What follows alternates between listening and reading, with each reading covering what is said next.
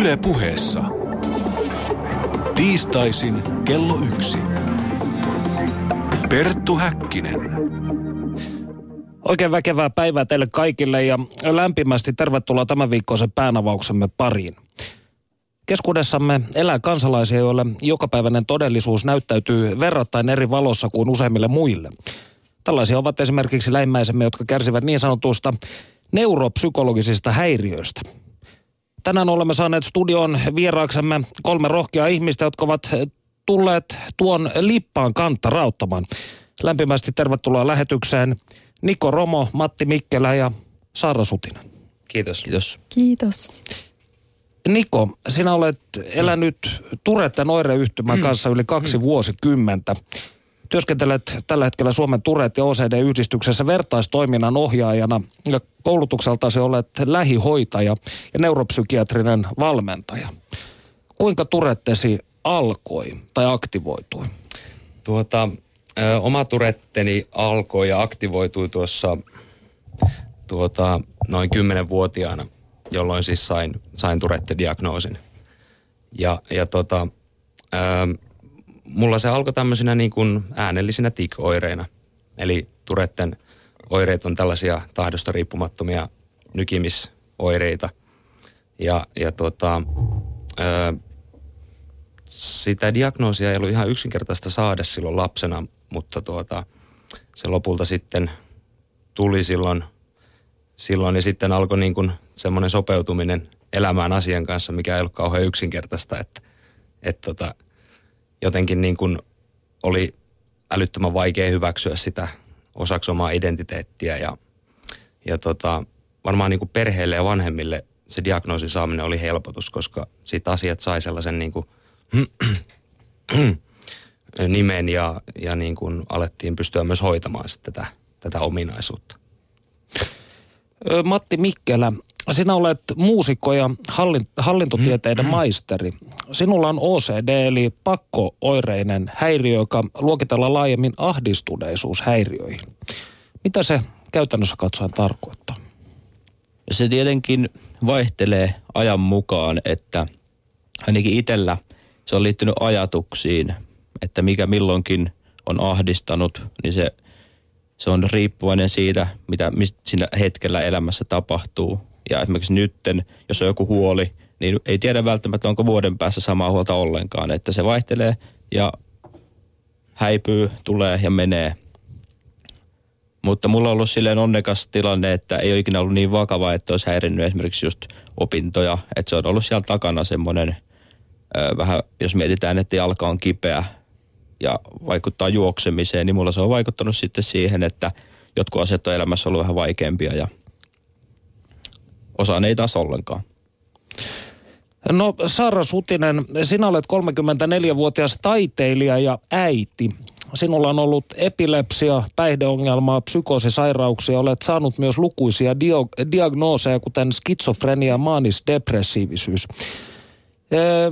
Sinut on myös diagnosoitu skitsopersonallisuudeksi. Mitä se tarkoittaa? No, mä puhuin siitä, kun mulla on niin kuin ollut liikkuva diagnostiikka. Eli, eli koska mulla on ollut päihdeongelmaa ja siitä aiheutuvia psykooseja, mistä on sitten ollut erilaista diagnostiikkaa, mikä kulkee ja on ollut välillä vääriä ja vääriä lääkityksiä ja väärää sitä ja tätä ja tota. Niin mä puhuin tuosta, kun mun diagnoosiin tuli se persona, skitsopersona, niin mä itse löysin niin kuin sen, sen kautta jotenkin hahmotin, että mun oireenkuvaan myös kuului paljon sellaista persoonahäiriöjuttua. Ja mä rupesin sitten niin kuin lukemaan narsismista ja psykologiasta ja tein niin kuin töitä sitten sen oman, oman niin kuin päihdeongelmaisena ja tällaisena psykoosi-ihmisenä, niin, niin se, mistä se johtuu.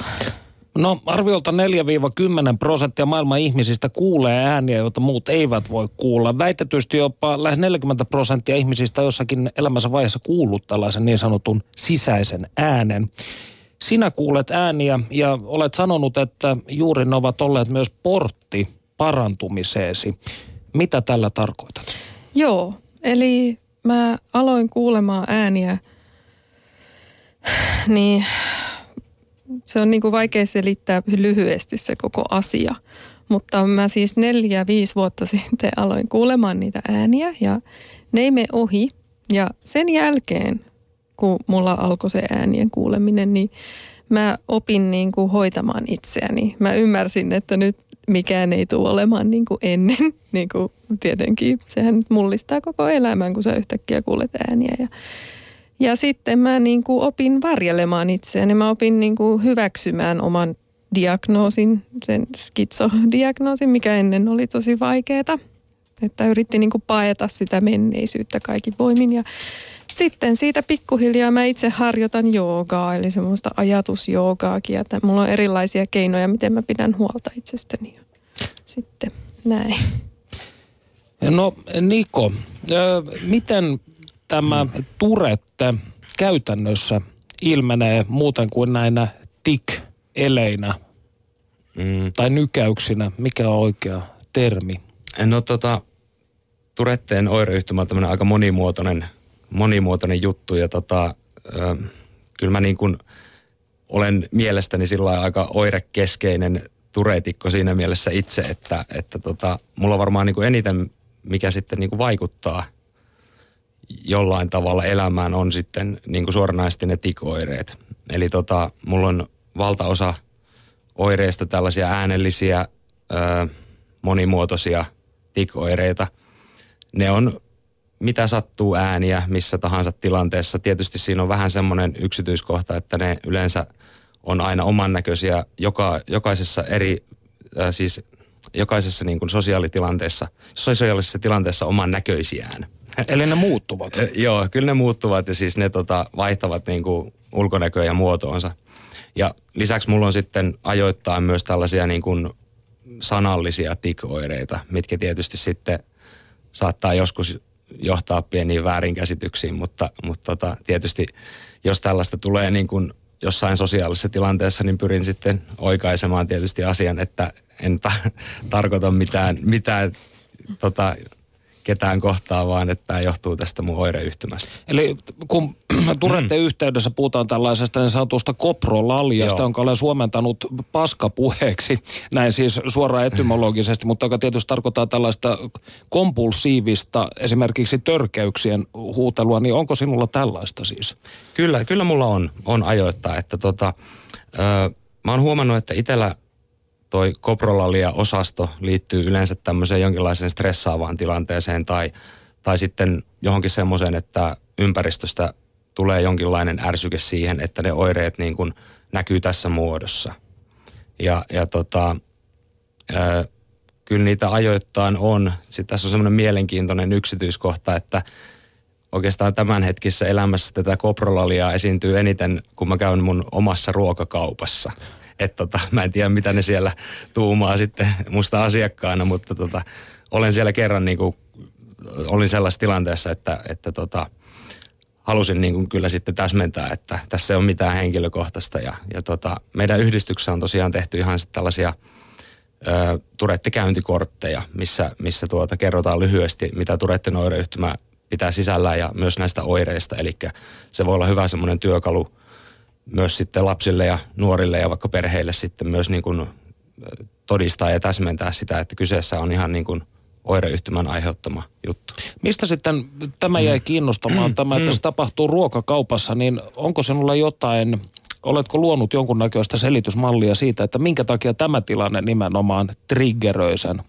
Se voi olla, että se on lähtenyt ihan siitä liikkeelle, että, että joku... Ö, ehkä elimistössä tapahtunut juttu aika, aikaisemmin niin kuin on aiheuttanut sitä koprolalia siellä ruokakaupassa ja sitten se voi olla, että siitä on tullut tämmöinen tietynlainen kehä, että jännitys sitten provosoi sitä koprolalia tulemaan siellä uudestaan, koska sitä on tapahtunut siellä aikaisemmin. Ei mulla oikein muuta selitystä siihen ole, ole mutta tota, se on sinänsä ihan, ihan mielenkiintoista, että se tapahtuu näin. No Matti, sinä puolestasi olet oirehtinut OCDn ö, kautta, tai voi sanoa kärsinyt OCD-oireista, niin millaisia nämä ovat olleet? Ne on vaihdellut. Että oikeastaan muistan, että jo lapsena oli semmoista tietynlaista sairauden pelkoa ja käsien pesua, semmoista rituaalin omasta Mutta se ei ollut siihen aikaan hirveänkään, että se olisi herättänyt huomiota ja sanottiin, että se on ihan normaalia. Eikä se ei vienyt niin paljon aikaa, että se olisi saattanut herättää huomioon niin vahvasti, että nyt on kaverille kaikki kunnossa. Mutta sitten aikuisiassa, sanotaan vähän yli kaksikymppisenä, niin sitten alkoi tulla sellaista huolikäyttäytymistä. Eli käytännössä ö, mulla se lähti semmoisena, että mitä tahansa mä luin jostakin vaikka sanomalehdestä, saatan nähdä näitä pienen palsta uutisia tai jotakin paha on tapahtunut, niin heti alkaa miettimään iten kautta, että mitä voisiko itse syyllistyä johonkin tai voisiko itse olla syyllinen johonkin, mihin ei halua olla syyllinen. Ja Eli tos, siis kontrolloimatonta pelkoa siitä, että sinä tekisit pahaa. Kyllä, joo. Ja oikeastaan siinä sitten uskoisin, että kyse on siitä, että se on sellainen arvo, mikä itselle tärkeä, niin siihen, sen ympärille kasantuu niitä ajatuksia. Että jos olisi asia, joka ei ole itselle henkilökohtaisesti tärkeä, niin se on ihan sama. Että jos tulee pakkoajatus jostakin semmoisesta, millä voi viitata kintaalla, niin ei kai siitä tule silloin niin vakava. Että sittenhän voi vaan ajatella, että ajatus tuli ja ajatus meni siinä. Just mietin, kun istuin junassa tuossa äsken, että just tämmöinen perinteinen, mitä ihmisillä varmaan tulee jonkun verran, että vaikka juna-asemalla on, ja miettiä, että entäs jos mä hyppäisin tuonne junan alle, Mm. tai työntäisin jonkun toisen, niin sehän on varmaan aika yleinen. Mutta OCD-ihmiset jää kiinni siihen ajatukseen ja rupeaa miettimään sitä, ja että mitä tämä tarkoittaa, miltä musta nyt tuntuu ja tätä osastoa. Mutta jos esimerkiksi mun tapauksessa, niin en ole ajatellut tota asiaa ollenkaan, niin kuin, että mä hyppäisin sinne junan alle. Mutta joku toinen saattaa tehdä sitä. Että se, se on niin kuin persoonaa ja omiin, mikä on kenellekin vaikea asia. Niin Niin niihin kipupisteisiin Kyllä, kyllä. ikään kuin takertuva. No mitä sitten, öö, mistä sinun OCDsi lähti, tai onko sinulla mitään ajatusta siitä, että mikä sen alun perin laukaisi? Onko se täysin sisäsyntyistä? Onko sinulla aina ollut se? se on hyvä kysymys. Tuo asia, mitä tulee mietittyä paljon. Uskoisin, että sillä ei ole merkitystä, että joku tietty asia sen laukaisee. Et jos ei se asia, joka laukaisee tässä tilanteessa, laukasis, niin varmaan joku muu laukasis. Että mun mielestä sitä ei voi niin kuin, ajatella, että jotain asioita välttämällä vaikka jäisi asiat läpikäymättä tai sillä tavalla. Mulla itsellä se tuli aika niin kuin yhtäkkisesti silloin, menemättä sen enempää yksityiskohtiin, että se oli kyllä, voin nimetä ihan, että sitten on tasan kymmenen vuotta oikeastaan, jolloin alkaa tulee niin kuin paljon enemmän ajatuksia siitä. Ja sitten sen kommin pääsin sitten terapiaan, joka auttoi, auttoi siinä ja onneksi läheiset suositteli terapiaa, koska siitä se sitten lähti ja nykyään se on sitten niin, kuin niin murto-osa siitä, mitä silloin oli. Mitä sitten esimerkiksi huonosti nukkuminen, stressi tai alkoholin käyttö, lisäävätkö ne sinulla oirehtimista? Sanotaan näin, että kaikki tuommoisen, joka pistää pään sekaisin, niin totta kai se vaikuttaa niihin. Että kyllä mun mielestä se on tärkeä asia on se, että hyväksyy sen oman sairautensa ja elää sen ehdoilla. Että niin kuin tekee asioita, mitkä tekee hyvää ja välttää asioita, jotka tekee huonoa. Mutta en mä ainakaan itse ollut niin, kuin niin ö, puritanisti sen suhteen, että pitäisi olla kieltäytyä kaikesta, kaikesta niin kuin valvomisesta tai alkoholin käytöstä tai noin. Että, Kaikesta hauskasta. niin.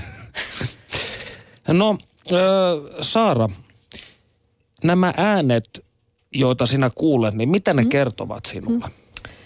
Ja no mä aina kun ihmiset kysyy noin, niin mä aina sanon, että mitä se sulle kuuluu. Että en mäkään kysele sulta koko ajan, että mitä sä nyt ajattelet ja mitä sun pään sisällä liikkuu ja kerro kaikki asiat. Että silloin kun mulla alkoi tämä homma tai se meni niin kuin eteenpäin, mähän on itse täysin lääkkeetön, eli mä oon myös parantunut sitä epilepsiasta. Mä vissiin äsken kerroin, että mä tarvittaessa syön epilepsialääkettä, mutta mä en tarvi sitäkään enää kokonaan, että mä käydän niin kuin luontaishoitoja ja luennoin niistä, niin, niin kysyt, että mitä ne äänet kertoo, niin mä kävin niin kuin siinä oman terapiaprosessini vaiheessa, jossain vaiheessa tämmöisen selvän näkökurssin, koska mulle niin kuin aukesi tällaisia asioita, että rupesi tulee tämmöisiä niin sanottuja, et- että, että tässä on nyt jotain niin kuin henkimaailmaakin läsnä. Me ollaanhan on siirtynyt ystäviä ja läheisiä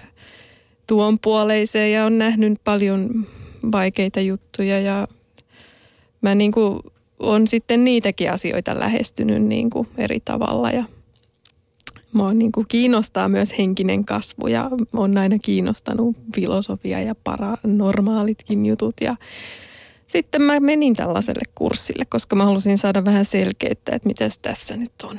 Ja siellä sitten tuli vähän niin kuin siitä, että okei, mulla on tällaistakin jotain kykyä, mutta selvänäkijäksi mä en rupea enkä miksikään tällaiseksi, mutta mä puhun siitä, että mun mielestä ne äänet on niin kuin psykologisesti voi olla, niin kuin siinä sekoittuu asioita, että se on niin kuin semmoista omaa tajuntaa, mutta sitten voi olla niin kuin myös telepaattisia juttuja. Ja kun se sanotaan, että telepatia, niin mä en tarkoita sillä sitä, että minä kuulen teidän kaikkien ajatukset ja tiedän, mitä te nyt teette ja näin, vaan se on niin kuin erilaista. Se on tosi vaikea selittää, koska silloin kun se alkoi se ääni, äänien kuuleminen, niin se alkoi esimerkiksi silleen, että mä kuulin vaikka niin kuin vaimeita puhelinsoittoa. Niin kuin, että joku laittaa puhelimenkin moikka tai jotain, niin kuin, ja ne on yleensä hyvin vaimeita, niin kuin, mutta puhetta. Eli mä kuulen puhetta.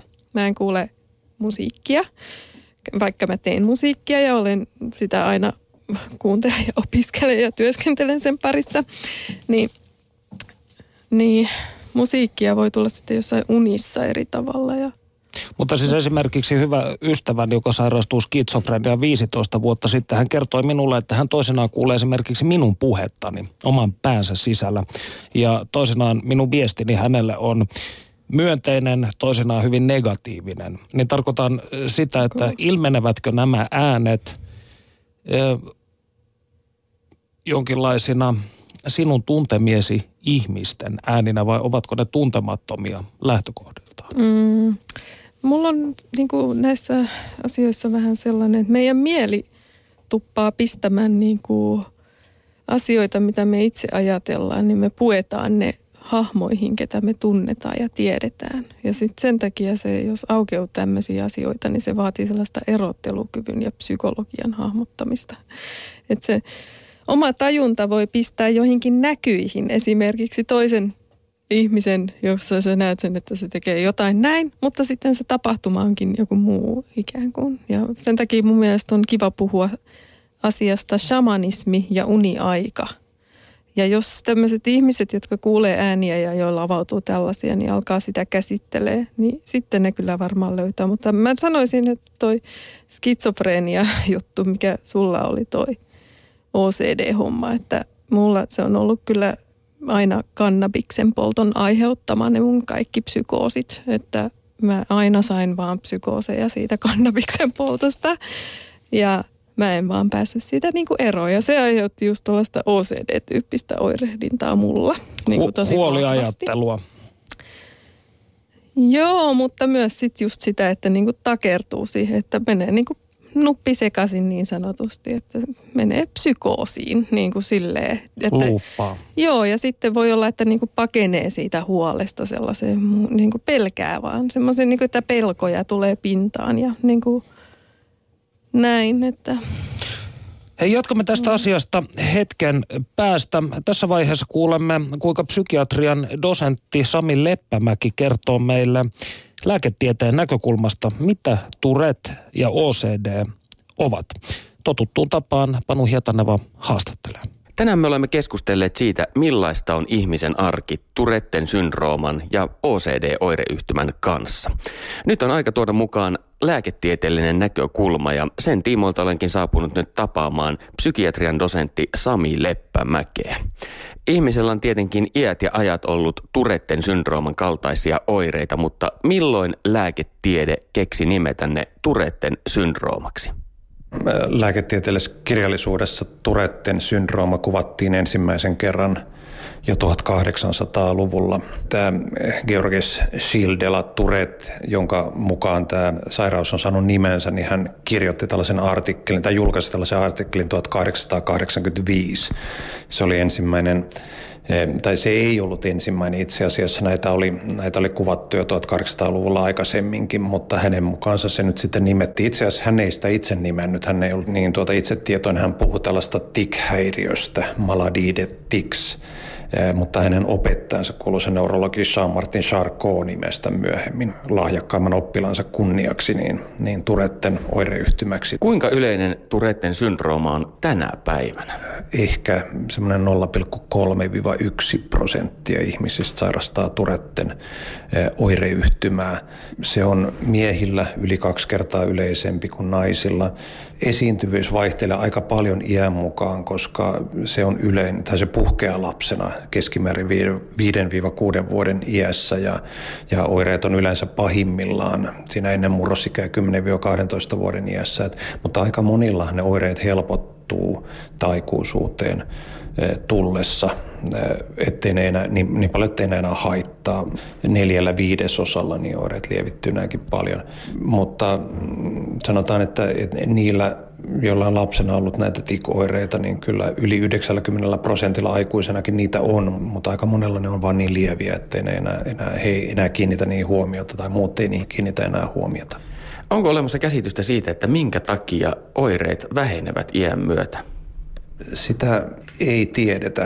Ajatellaan, että on äh, tämmöinen niin sanottu kehityksellinen häiriö. Niillähän on tyypillistä, esimerkiksi ADHD on vastaavan tyyppinen, että, että, että niin kauan kuin keskushermosto kehittyy, niin näitä oireita vielä on. Sitten tapahtuu jotain, osalle ihmisistä tapahtuu jotain keskushermoston kypsymisen myötä, että he toipuvat näistä, että nämä oireet jää, lievittyy tai jää jopa kokonaan pois. Mikä on lääketieteen käsitys tänä päivänä siitä, että mikä aiheuttaa Turetten syndrooman? Hyvä, hyvä kysymys, että sitähän ei täysin, täysin tiedetä, että e, siis geene, geenejä voi aina syyttää, se on tietysti hyvä lähtökohta, että periytyvyys on aika suuri. Se vaihtelee vähän tutkimusten mukaan, mutta, mutta se ei kaikissa tutkimuksissa ole siis 100 prosenttia, eli tässä on myös ympäristötekijöitä, jotka vaikuttaa, mutta hyvin vahvasti tämä on geneettinen, mikä näkyy myös siinä, että, että, että lähisukulaisilla on hyvin paljon tikoireita. Kuinka Turetten oireyhtymä diagnosoidaan? No diagnoosien perustuu oirekuvaan, eli, eli ihmisellä on oltava motorisia sekä motorisia tikoireita, eli, eli näitä tämmöisiä lihasnykäyksiä, että vähintään yksi tämmöinen äänellinen tikoire, eh, joka voi olla mitä tahansa tämmöistä kurkun karauttelusta sitten, sitten sanoihin tai lause, kokonaisiin lauseisiin, joita toistellaan. Perttu Häkkinen. Siirrytään seuraavaksi keskustelemaan OCD-oireyhtymästä eli pakkooireisesta häiriöstä. Jokainen ihminen varmasti silloin tällöin paniikkoi esimerkiksi kauppareissullaan, että liesi tai kahvin keitin jäi kotona päälle, mutta milloin tästä asiasta tulee sitten ongelma? Joo, se on totta, että suurimmalla osalla ihmisistä varmaan neljällä viidestä ainakin on elämänsä aikana jonkinlaisteisia niin kuin pakkoajatuksia, eli, eli tämmöistä huolta. OCD-diagnoosi, eli pakkoireisen häiriön diagnoosi voidaan tehdä siinä vaiheessa, kun nämä näitä pakkooireita on niin paljon, että ne alkaa häiritä selvästi päivittäistä toimintakykyä, työkykyä, ihmissuhteita tai ne vievät huomattavan paljon aikaa. Diagnoosiluokituksessa se on, on nykyisin asetettu se raja yhteen tuntiin päivässä, eli yli, jos nämä oireet vie yli yhden tunnin päivässä, niin diagnoosi voidaan asettaa. Millaisia ovat tyypillisimmät oireet? Oireet tosiaan jaetaan pakkoajatuksiin, eli obsessioihin ja pakkotoimintoihin, eli kompulsioihin. yleisimmät pakkoajatukset, joita on noin puolella no OCD-potilaista, niin on tämä kontaminaatiopelko, eli, eli pöpökammo suomeksi. Ja siihen, siihen usein liittyy sitten pakkotoimintona tämmöinen liiallinen puhdistautuminen, peseytyminen, esimerkiksi käsien peseminen. On, on myös tämmöisiä aika pelottaviakin pakkoajatuksia, jotka herättää ihmisen voimakasta ahdistusta, esimerkiksi tunteita, että nyt teen, teen pahaa jollekin ihmiselle, joka on minulle läheinen. Sitten itse asiassa aika yleinen nykyään on, on, on semmoinen pelko, että et, et, jotenkin minusta tulee jotenkin pedofiili, että vaikka ihmisessä ei ole mitään, mitään sellaista, sellaista piirrettä, niin pakkoireet on aika lailla kult, kulttuurisidonnaisia, että ne heijastaa usein tämmöisiä yhteiskunnan tabuja, semmoisia kiellettyjä asioita, just tämä seksuaalisuus ja, ja silloin, jos, jos yhteiskunta on hyvin, hyvin niin kuin uskonnollinen tai uskonto on tärkeässä asemassa tai ihminen, ihmiselle itselle uskonto merkitsee, niin silloin tämmöinen jotenkin tämmöinen pyhäinhävästö pelko siitä, että sanoo jotain rianaavaa voi olla hyvin voimakas. Pöpökammohan on aika uusi, uusi asia, että se on oikeastaan vasta tullut 50-luvulta alkaen, kun ei sitä ennen puhuttu tämmöisistä mikrobeista, niin, niin ei, ei tämmöistä pakkoeretta ollut. Millaisia hoitokeinoja tähän on olemassa? No tässä voi sanoa, sanoa samat kuin Turetten oireyhtymän kohdalla, eli terapia ja lääkehoito. Myös, myös tämmöiset niin käyttäytymisterapeuttiset tämmöinen altistusreaktion ehkäisy. Terapia ehkä, ehkä tunnetuin jostain eniten tutkimuksia. Se toimii osalla erittäin, erittäin hyvin.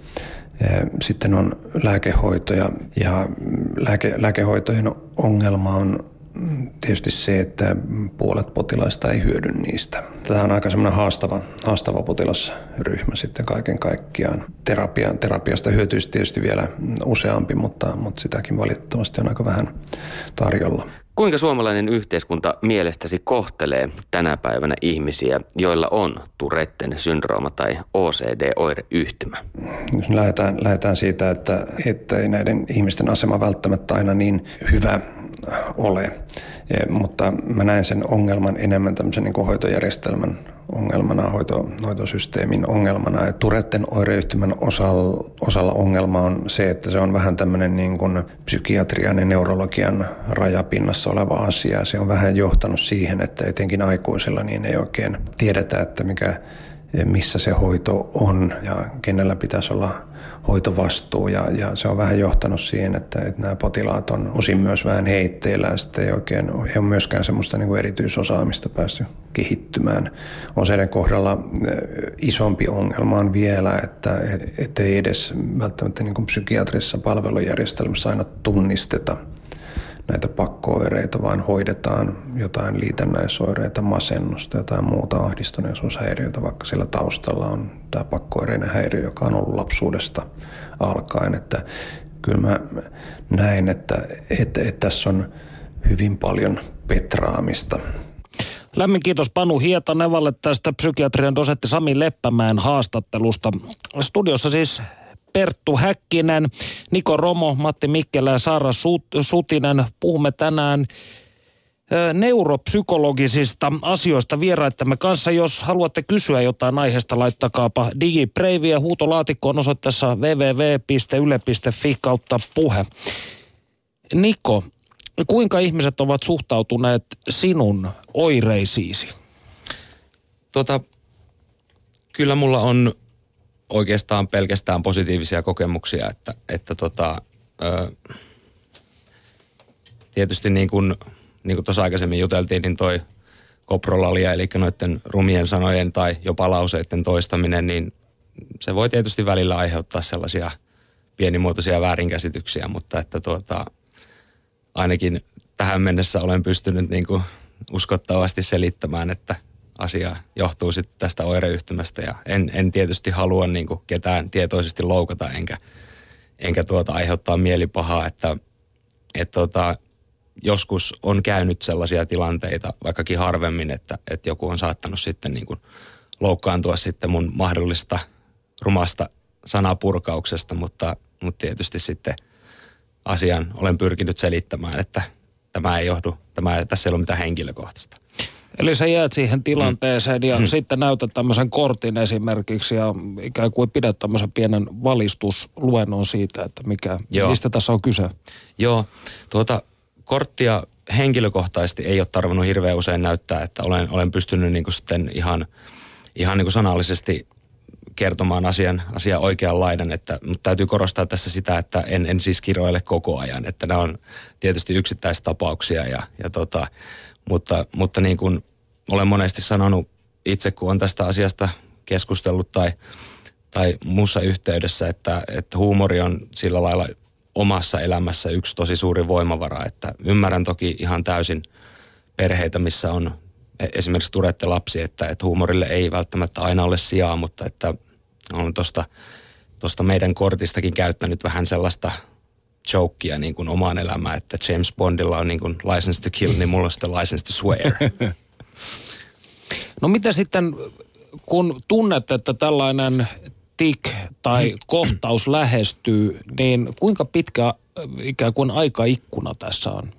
Tunnetko sinä sen siis mahdollisesti jopa minuutteja etukäteen vai ryöpsähtääkö se yhtäkkiä mm. jostain? Se vähän vaihtelee, että tuota, ää, mun omassa elämässä niin kuin, niin kuin tota, käsittääkseni monilla muillakin Turette-henkilöillä, niin, niin Turette elää vähän semmoista omaa elämää ja se on hyvin aaltomaista, miten ne oireet niin kuin näkyy ja ne voi vaihdella ja muuttaa muotoonsa ja, ja tota, mulla, mulla on siis myös näin.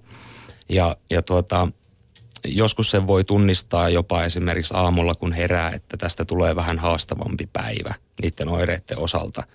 Ja, ja joskus sitten tuota, voi olla, että sitä tuntemusta ei tule niin kuin näin kokonaisvaltaisesti esimerkiksi sitä päivää ajatellen, mutta ihan käytännössä ö, kyllä siinä on semmoinen usein semmoinen hyvin pieni, pieni ajanjakso ennen sitä tikoiretta, kun sen tuntee, että se tulee. Tämmöinen niin kuin tarve tehdä se oire. Kuin aivastus tai vastaava? Kyllä, vähän, vähän samalla lailla kuin aivastus. Pystytkö sinä pidättelemään esimerkiksi, mm. tai en tiedä onko sinulla mitään mm. halua tai tarvetta ylipäätään enää tässä vaiheessa elämäsi pidätellä, mutta oletko joskus yrittänyt pidätellä näitä? Öö, Onko olen, se mahdollista? Joo, kyllä se on mahdollista ja, ja kyllä se niin kuin hyvin useilla Turette-henkilöillä on mahdollista hallita niitä. Et tietysti lähtökohtaisesti niin kuin ne on tahdosta riippumattomia, mutta että jotkut saattaa löytää keinot siihen hyvinkin varhain ja, ja tuota, ö, mulla oikeastaan niin kuin käytännössä silloin, kun mä sain diagnoosin itse, niin mä, mun oli todella vaikea niin kuin hyväksyä sitä kokonaisuutta ja, ja niitä oireita ja silloin niin kuin yritin vähän niin kuin henkenikaupalla pidätellä niitä sitten koulupäivän ajan. Ja, ja sitten tämä johti siihen, että ne sitten purkautui ne oireet siellä kotioloissa aika voimakkaastikin. Ja tämä on myös yleistä, yleistä nykypäivänä niin kuin ihan ihmisien kesken, joita kohtaan tässä työssä.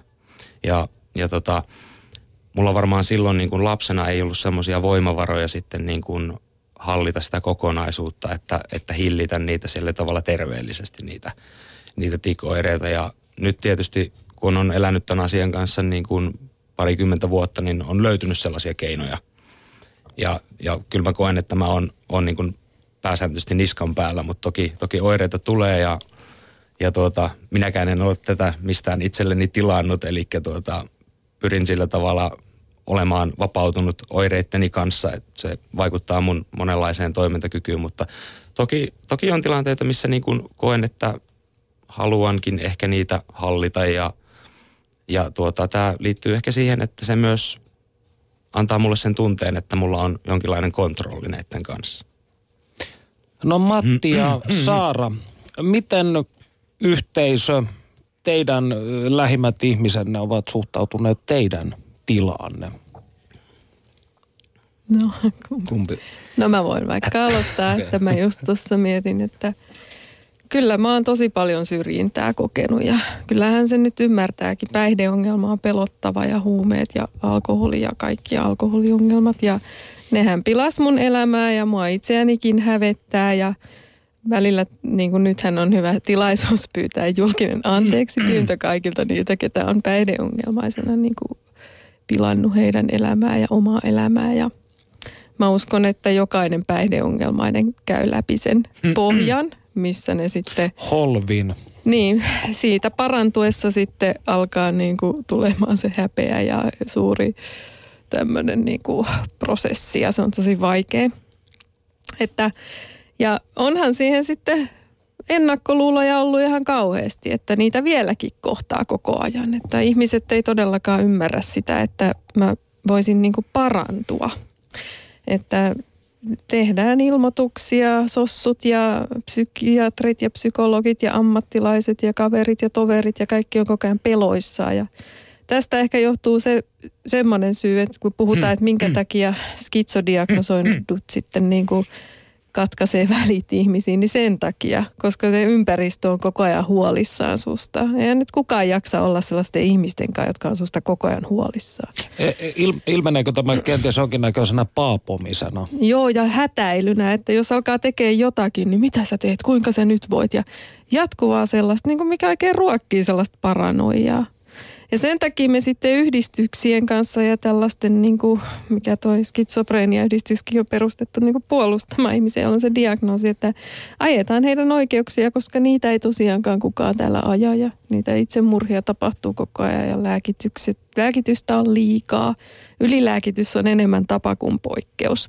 Valitettavasti. Mä haluaisin palata vielä tähän äskeiseen. Koetko sä tietyllä tavalla siis, että diagnoosisi takia, koska olet skitsofreenikko ja ku, kuullut näitä ääniä, niin sinua ei kohdella... Huom, en ole skitsofreenikko Anteeksi. enää, ski- vaan mä liityin siihen yhdistykseen, koska mulla on kerran ollut se diagnoosi. Hmm. Ja mulla on ollut sitä, mutta mä oon parantunut siitä. Mutta siis niin kuin- tästä paapomisasiasta, niin koetko siis, että sinua ei tietyllä tavalla diagnoosisi takia ikään kuin käsitellä aikuisena tai jollain tavalla täysin, Joo. Täysin itseohjautuvana, kypsänä yksilönä? Joo, että joutuu selitellä, että senhän takia mä tein sen luennon. Eli mä luennoin parantumisesta ja luontaishoidoista ja mä oon tarjonnut tätä monin paikkaan. Mielenterveysmessuillekin siellä pidin pienen tietoiskun viime vuonna. Sitten mä oon moniäänisten kanssa nyt siellä luennoinut ja Mielenterveyshelmessä ja kesällä luennoin tuolla Kerimäellä. Ja yritän koko ajan, on lähestynyt ihmisiä, että mua voi ilmaiseksi pyytää kouluihinkin puhumaan. Että mä kerron niistä luontaishoidoista, että että mä jouduin tekemään niin sen luennon, se myös antoi mulle voimavaroja siihen, että mä pystyn ja jaksan puolustaa itseäni. Mä joudun niin kuin edelleen lähes koko ajan jollekin viranomaiselle niin kuin raportoimaan ja kertomaan, mikä mun tila on ja miksi. Ja sitä myös vaatii sen takia, koska mä oon omaishoitaja ja, ja sitten mulla on se poika, jolla on niin kuin erityisdiagnooseja. Että se niin kuin, mä, mä oon aina erityisihminen. Hmm. Ja se epilepsia, Mm. siinähän oli just sit se, sitähän pelätään. Että kyllä se niin kuin, ja mä joudun olemaan täysin päihteetön, että kun sä sanoit, että ei ihan, no, no okei, mulla on semmoinen raja, että yksi annos alkoholia kuukaudessa ja se on toiminut. Mä annan sen ja se pitää nauttia todella hitaasti. Mutta Sitä muuten täytyy olla ihan täysin niin päihteetön. Että Absolutismina. Joo, ja mun on pakko sanoa nyt, että jos on tällainen, niin kuin mulla, enhän mäkään sitä lapsena, kun säkin kerroit tuossa, että lapsena ei ymmärtänyt näitä eikä osannut hallita, Mm. niin kyllähän mäkin tarvitsin lääkitystä vaikka kuinka pitkää epilepsia varten ja söin sitä kauan. Ja silloin kun oli niitä hoitoja, niin olihan mulla niitä psykoosinestolääkkeitäkin monia ja enhän mä niitä ikinä lop, niin kuin, tai sitten kun mä niin kuin ns. lopetin sen lääkityksen, niin se oli vasta sen jälkeen, kun mä sain sen eläkkeen ja mulla oli niin kuin aikaa hoitaa itseäni. Ja mun ei tarvi juosta jonnekin työelämään kahdeksasta viiteen, niin kuin miettiä tällaisia. Että Mm.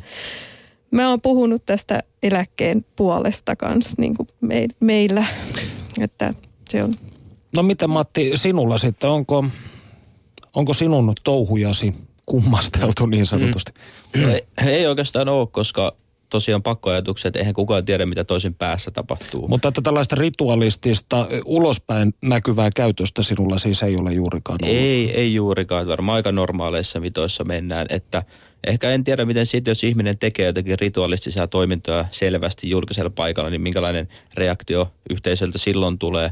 Mutta siinä määrin, mitä on puhunut ihmisille, niin kauhean tavallaan ihmiset, jotka on myös OCD-ihmisiä, niin on hirveän kannustavaa palautetta ja niin kuin tosi positiivinen se, että, että näistä asioista puhutaan.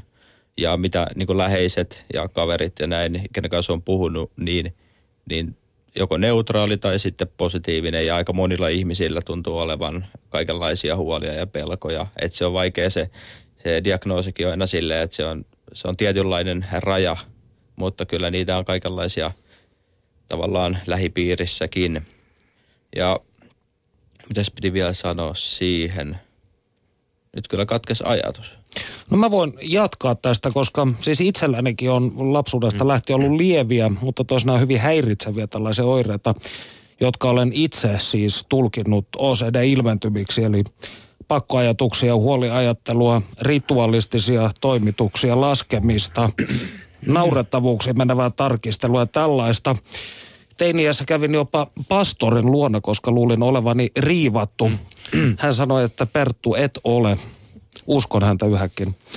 Ja sitten tuota päihteily ja, ja unettomuus ja tällaiset asiat sitten myöhemmin niin pahensivat näitä. Niin mihin sinun oireesi pahimmillaan menivät? Pahimmillaan ne oli suunnilleen just kymmenen vuotta sitten, että tavallaan se meni siihen, että se ei estänyt mitään opiskeluja eikä mm, sosiaalisia suhteita, vaan se, että ei ikinä ollut yhtään niissä tilanteissa, missä oli, niin välttämättäkään läsnä, että pohti päässään jotakin asiaa, joka silloin häiritsi. Että pahimmillaan se oli sitä, että tavallaan ne oli koko ajan mukana elämässä. Ja se on mun mielestä niin kuin, sikäli, kun puhuttiin tästä, että miten se näkyy ulospäin, niin se myös mun mielestä korostaa sitä, että kun ne ei näy mitenkään ulospäin, niin kokee semmoista yksinäisyyttä niiden kanssa ja sitä, että kukaan ei ymmärrä. Ja siihen aikaan kymmenen vuotta sitten niin Suomessa ei puhuttu ollenkaan tästä asiasta. Ei ollut netistä ei juurikaan löytänyt Suomessa, nyt onneksi on vähän parempi tilanne. Niin, niin toi on mun mielestä aika merkittävä asia. Mikäs kysymys olikaan? Mm-hmm. Niin, että mihin ne oireet pahimmillaan Niin, menivät niin ja sinä siis ikään kuin joudut jonkinnäköiseen tai jonkinnäköiselle vyöhykkeelle, missä olit ikään kuin omassa kuplassasi koko ajan ja Joo. luuppasit näitä. Joo, tai siis silleen, että ne on niin kuin, vähän kuin olisi joku tavallaan toinen ajatus koko aika, joka on niin kuin ensisijainen. Että pystyn kyllä tekemään kaikki asioita niin kuin toisella kädellä tuosta noin, mutta tavallaan se keskittyminen siihen tähän hetkeen ja niin kuin asiat tuntuu virtavaan vähän ohi. Ja silleen, että se on tosi ahdistavaa aikaa kyllä ja niin kuin hankalaa, hankalaa olla, koska koska sitten tavallaan, jos niitä alkaa pelkäämään, niin kuin mulla oli se vaihe, mikä oli siinä vaikeimmissa vaiheissa, niin tavallaan jos alkaa pelkäämään, että ei kai taas jotakin ajatuksia, niin lopultaan se menee siihen, että mm. ei uskalla oikein tehdä mitään, eikä uskalla lähteä sieltä asunnosta. Mulla ei onneksi, mä aina menin tunnollisesti luennoille tai johonkin, mutta tavallaan pahimmassa tapauksessa on sitä, että mikä tahansa ajatus saattaa pelottaa ja sitten jää sinne kotiin. Ja että tavallaan mikä tahansa asia voi olla yllykäs siihen, että tulee joku pakkoajatus. Että mä puhuin tuosta junan, junatilanteesta, niin se on myös hyvä esimerkki siitä, että senkin voi nähdä niin monella tavalla, että kuka pelkää sitä, että, hyppää alle ja kuka pelkää, työntää, joku pelkää, että pysäyttää junaa, joku pelkää, että huutaa ää, julkisesti mm. jotakin, joku mm. pelkää, mitä kukin pelkää, pelkää, sairastuu likaisista penkeistä, joku pelkää menevästä mm. vessaan, joku pelkää huumepiikkejä penkillä, mitä ikinä. Niin. Mitä sitten, jos ajattelette tätä omaa diagnoosianne, niin kuinka pitkälti se on vaikuttanut teidän identiteetteihin? Joo. Saanko mä aloittaa? Joo, siis tota, kuka ensimmäisenä kerkeä se oli Saara? No niin, Ole on hyvä. se kyllä vaikuttanut tietenkin. Ja mä itse koen just, kun mulla on niin monta kertaa vaihtunut se diagnoosi, että joka kerta kun mulla oli se joku tietty diagnoosi, oli se sitten maanisdepressiivinen, oli se päihdeongelma, oli se mikä vaan, niin sitä niin kuin eläytyy myös siihen diagnoosiin. Mä oon semmoinen taiteilija, mä oon aika eläytyväinen ihminen, mä oon niin kuin tehnyt tanssijan töitä ennen sairastumista ja ollut tanssia. Me matkitaan, tanssijat matkii, me eläydytään johonkin asioihin täysillä ja niin kuin, että sitten alkaa niin kuin, että mulla kyllä jossain vaiheessa mä oon niin kuin kattonutkin tätä myöhemmin silleen, että mulla meni niin kuin jossain vaiheessa vähän silleen huonolla tavalla se, että, että alkoi niin kuin enemmänkin eläytymään siihen sairauden oire, niin kuin tähän, että sinulla on nyt tämä, tämä ja tämä ja sitten siihen auttaa tämä ja tämä. Että siitä täytyy jotenkin päästä yli. että mul- mulla oli jossain vaiheessa tuommoista, että sitten kun alkoi niin kuin parantumaan niin sanotusti, niin se vaati jotenkin sen, että ymmärtää sen diagnostiikan. Ja mulla auttoi se, että luki sitä kyllä se, Eli sä kyllä aloit se identifioimaan, ide, identifioitumaan siis siihen paranemiseen itsessäsi, etkä enää Joo. siihen sairauteen Mä lähdin tai hakemaan diagnoosiin. sitä. Joo. Mutta se vaatii myös sen, että sä niin kuin ensin myönnät, että tämä on se, sä hyväksyt sen diagnoosin, Mm. mikä se on. Koska sitähän sit on niin kuin vaikea välillä hyväksyä. Kyllä. Et se on kaikista hankalinta ehkä. Miten Niko sit? Joo, mä oon ihan samaa mieltä tossa, että tota, ö, mä oon miettinyt jonkin verran näitä oma, omia identiteettikysymyksiäni tähän Turetteen liittyen. Ja tota, kyllä siis ihan selkeästi niin kuin silloin lapsena, niin se varmaan se kokemus itse siitä, että kun sai tämmöisen niin kuin, ää, diagnoosin vielä tämmöistä vähän hassunkurisesta oireyhtymästä, niin, niin tota, mun, mun oli, niin kuin, oli, oli tosi vaikea hyväksyä sitä. Ja, ja se, että tietenkään niin kuin no silloin mulla ei ollut niin kuin mahdollista sellaiseen vertaistukeen kuin esimerkiksi tänä päivänä Suomessa. Ja, ja tota, ehkä niin kuin se tiedottaminen muutenkin, että mitä tähän liittyy, niin oli, oli vähän hataralla pohjalla. Ja, ja jotenkin sitä tuntui siltä, että on niin kuin hyvin yksin tämän asian kanssa. Ja, ja sitten tota, mä varmaan silloin niin kuin lapsen aivoissa niin kuin rinnastin sanan syndrooma tai oireyhtymä niin kuin vammaisuuteen. Ja sitten Turette ei niin kuin aiheuta mitään ulkonäöllisiä erityispiirteitä eikä, eikä niin kuin psyykkiseen tasapainoon välttämättä vaikuta ollenkaan. Että siinä oli tämmöinen sairausajattelun melske vähän menossa, että, että olen niin kuin terve poika, mutta en ole terve. Että, että tota, jotenkin silloin oli semmoinen pakottava tarve haudata koko asia ja mä en halunnut olla niin kuin asian kanssa sillä missään tekemistä. Yritin niin kuin kieltää asian olemassaolon ja menin niin sanotusti kaappiin. Et tota, et siellä kaapissa tuli oltua aika pitkään, että tota, se toimintamalli, minkä mä omaksuin silloin lapsena, niin se säilyi, säilyi aika voimakkaasti sitten vielä tuossa nuorena aikuisena. Ja, ja tota, mulla varmaan niin kuin elämässä käännekohta tapahtui sitten tuossa opiskellessani sosiaali- ja terveysalaa, niin se koulutus oli, koen, että se koulutus oli muutenkin tämmöinen niin kuin hyvä kasvualusta sellaisille niin kuin arvoille, mitä mä en ollut aikaisemmin niin kuin huomannut niiden olemassaoloa. Ja se mahdollisti myös sen sitten, että mä uskallisin tulla sieltä turettekaapistani ja, ja niin kuin nimenomaan niin kuin saada tuossa kertoa, että, että hyväksyä itse sen asian olemassaolon. Ja, ja kyllä täytyy sanoa, että, että sen tapahtuman jälkeen, kun tämän asian niin kuin pystyy alkamaan hyväksymään. Että kyllä mä varmaan edelleenkin on jonkinlaisessa prosessissa, mutta tosi pitkällä jo tässä, tässä omasta mielestäni, niin tota, kyllä kaikki on niin kuin muuttunut paljon positiivisempaan suuntaan ja, ja palaute on ollut tosi kannustavaa ja positiivista. Ja uskon, että kyllä se tapahtuu niin kuin ennemmin tai myöhemminkin, että, että tota, näiden asioiden kanssa me työste, työskennellään nyt niin kuin nuorten kanssa esimerkiksi, jotka on mukana meidän yhdistyksen toiminnassa, että pyrin sitten omalla esimerkillä – myöskin niin kuin heitä tukemaan, vaikka oma kaapista ulostulo tapahtui aika myöhään, mutta, mutta parempi näin kuin ei milloinkaan. Entä Matti?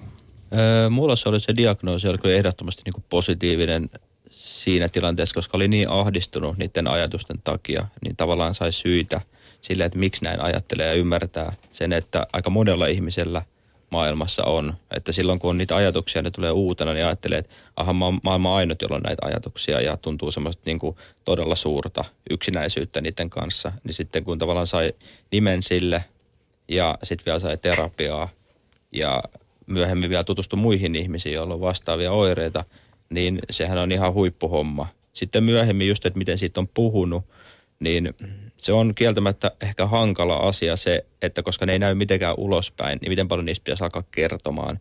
Että eihän ihminen, jos tu, niin tutustuu uuteen ihmiseen, niin välttämättä kerro, että jos on sokeritauti tai, tai joku muu tämmöinen fyysinen vamma, niin missä määrin se menee siihen, että pitäisi kertoa, missä määrin menee siihen, että välttelee kertomista, että sen keskitien löytäminen on ollut ainakin itsellä haastavaa ja ehkä alun perin en puhunut, koska pelkäsin siitä puhumisesta – ja sitten myöhemmin on alkanut puhua enemmän. Mutta kaiken kaikkiaan se diagnoosi on mun mielestä se, mikä on aloitus sille paranemiselle ja ainakin itse on tosi kiitollinen, että aikoinaan sain sen ja mun mielestä ylipäänsä, niin kuin äsken sanoin, niin pitäisi enemmänkin ajatella sitä, että ei se diagnoosi ole mikään semmoinen mörkö. Että päinvastoin, että se mahdollistaa sitä, että asiat menee eteenpäin oikeaan suuntaan. Mm. Mm. Ja tässä vaiheessa saamme nauttia jälleen kollega Hietanevan tekemistä korkeatasoisista inserteistä. Ja nyt tietokirjailija Anna Kortelainen kertoo meille hysterian historiasta. Kiitokset Perttu Häkkiselle. Minä olen saapunut tapaamaan tietokirjailija Anna Kortelaista, jonka kanssa käännämme ajatuksemme historiaan ja aikaan, jolloin lääketiede oli osaamaton useiden psyykkisten oireiden äärellä. Kortelainen on kirjoittanut Levoton nainen hysterian kulttuurihistoriaa nimisen teoksen, joka käsittelee nimensä mukaisesti hysteriaa. Kielitoimiston sanakirjan mukaan hysteria tarkoittaa voimakasta vimmaa, kiihkoa ja kauhua, mutta 1800-luvulla se oli pätevä lääketieteellinen diagnoosi. Mitä se tuolloin tarkoitti? Sillä tarkoitettiin semmoista hermostoperäistä naisten tautia, joka aiheutti naisissa psyykkisiä häiriöitä, erikoisia neurologisia ongelmia.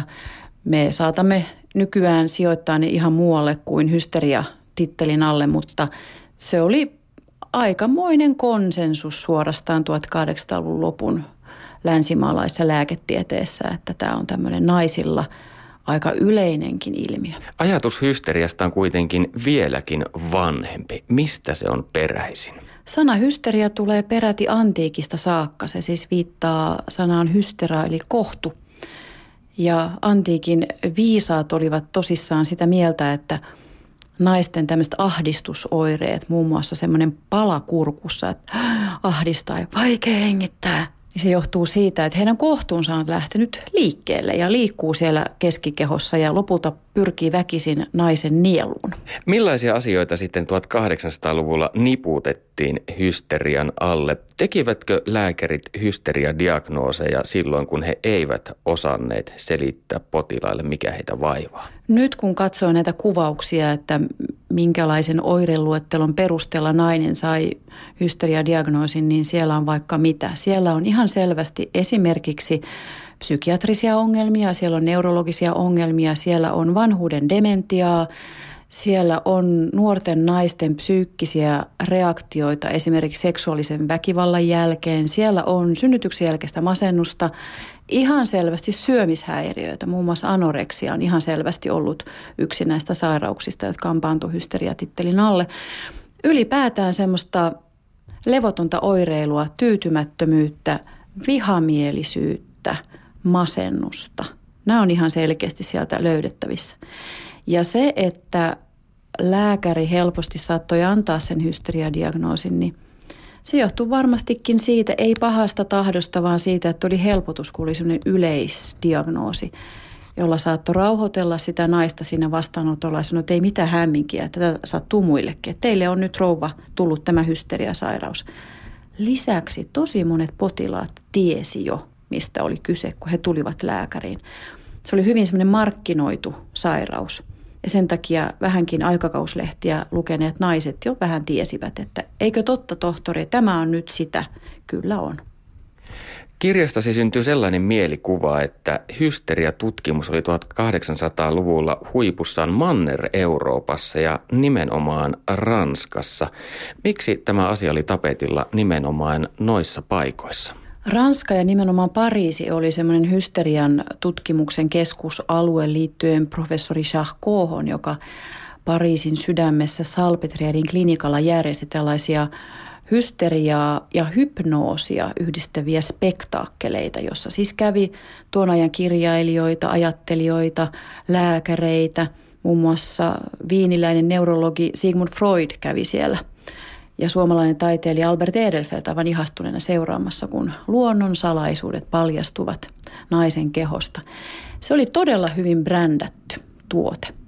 Siellä sairaalassa oli oma valokuvastudio, jossa kuvattiin näitä potilaita tuottamassa sitä oikeaoppista kohtausta. Ja kun ne kuvat levisi maailmalla lääkäreiden mukana, ne levisivät aikakauslehtiin, niin siitä tuli hyvinkin tuttu ilmiö, joka näkyy jopa tuon ajan kaunokirjallisuudessa ja teatterissa. Millaisilla keinoilla hysteriaa tuolloin hoidettiin? Hysteria hoidettiin aika brutaaleillakin menetelmillä silloin, kun potilas oli työväenluokkainen ja varsinkin jos hän oli ikään kuin kroonikko. Sellainen potilas, joka vietti koko loppuelämänsä Salpetriedin sairaalassa. Ne oli brutaaleja ne keinot, ne saattoi olla erilaisia sähköshokkeja, loputtomia erilaisia hypnoosikäsittelyjä – ja sitten myöskin leikkaushoitoja, siis jopa Suomessa tehtiin kirurgisessa sairaalassa kohdunpoistoja. Siinäkin vaiheessa, kun jo tiedettiin, että ei ole kyseessä mikään liikkuva kohtu. Ja sitten jos potilas kuuluu yläluokkaan, niin silloin hän oli tietysti oman yksityislääkärinsä hellässä huomassa. Hän sai ihan toisenlaisen kohtelun, mutta silloinkin hänet saatettiin määrätä ikään kuin käyvän hoidon menetelmänä eristykseen – joka tarkoitti todella sitä, että ei saa ottaa vieraita vastaan, ei saa kirjoittaa kirjeitä, ei saa lukea, pitää maata paikallaan ja syödä ravitsevaa rautapitoista ruokaa. Annettiinko hysteriadiagnooseja lainkaan miehille? Miehet saattoivat jossain harvinaisissa tapauksissa saada hysteriadiagnoosin. Usein takana oli semmoinen tietynlainen, niin kuin sanoisiko, tuon ajan rotuoppi.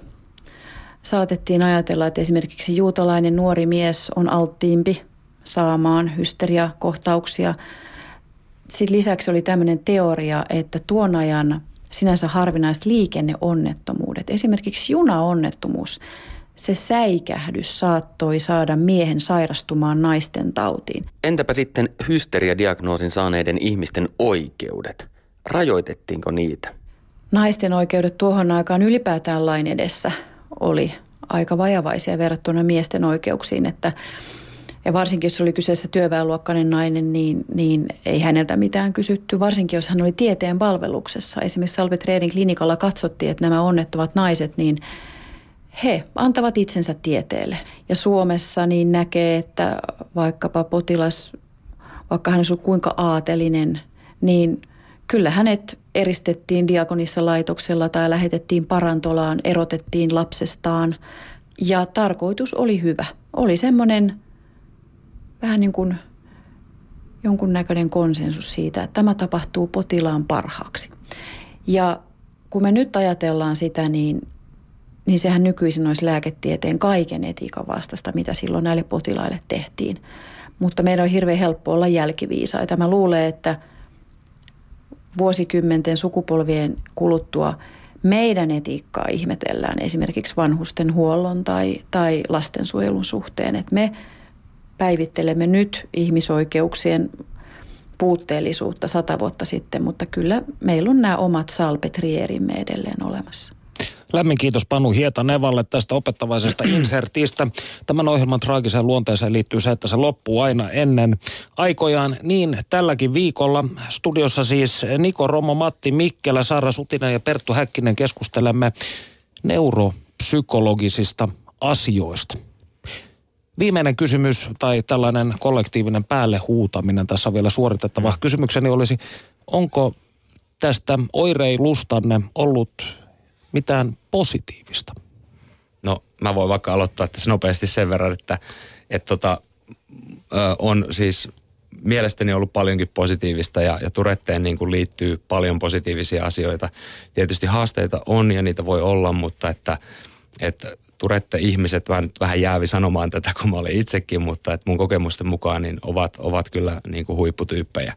Et tota, vedän nyt tässä vähän kotiin päin, mutta, mutta tota, ja paljon erilaisia niin lahjakkuuksia löytyy. Että. Ja seuraava. Öö, mun mielestä ainakin se on pakottanut tutustumaan itteensä ja käymään asioita läpi vähän syvällisemmin, joka ei olisi mahdollistunut varmaan, jos kaikki olisi ollut kauhean helppoa. Saara. Joo, mä koen sen äänien kuulun, jos sä nyt sitä tarkoitat, että pelkästään positiivista mulla ainakin jotenkin, että muut ihmiset sit voi pelätä ja on just pakottanut tutustumaan itseensä ja hyväksymään asioita. Lämmin kiitos teille kaikille vierailusta ja tästä äärimmäisen kiinnostavasta keskustelusta. Kiitos paljon. Kiitos. Kiitos. Me palaamme asiaan ensi viikolla. Siihen saakka kaikkea hyvää.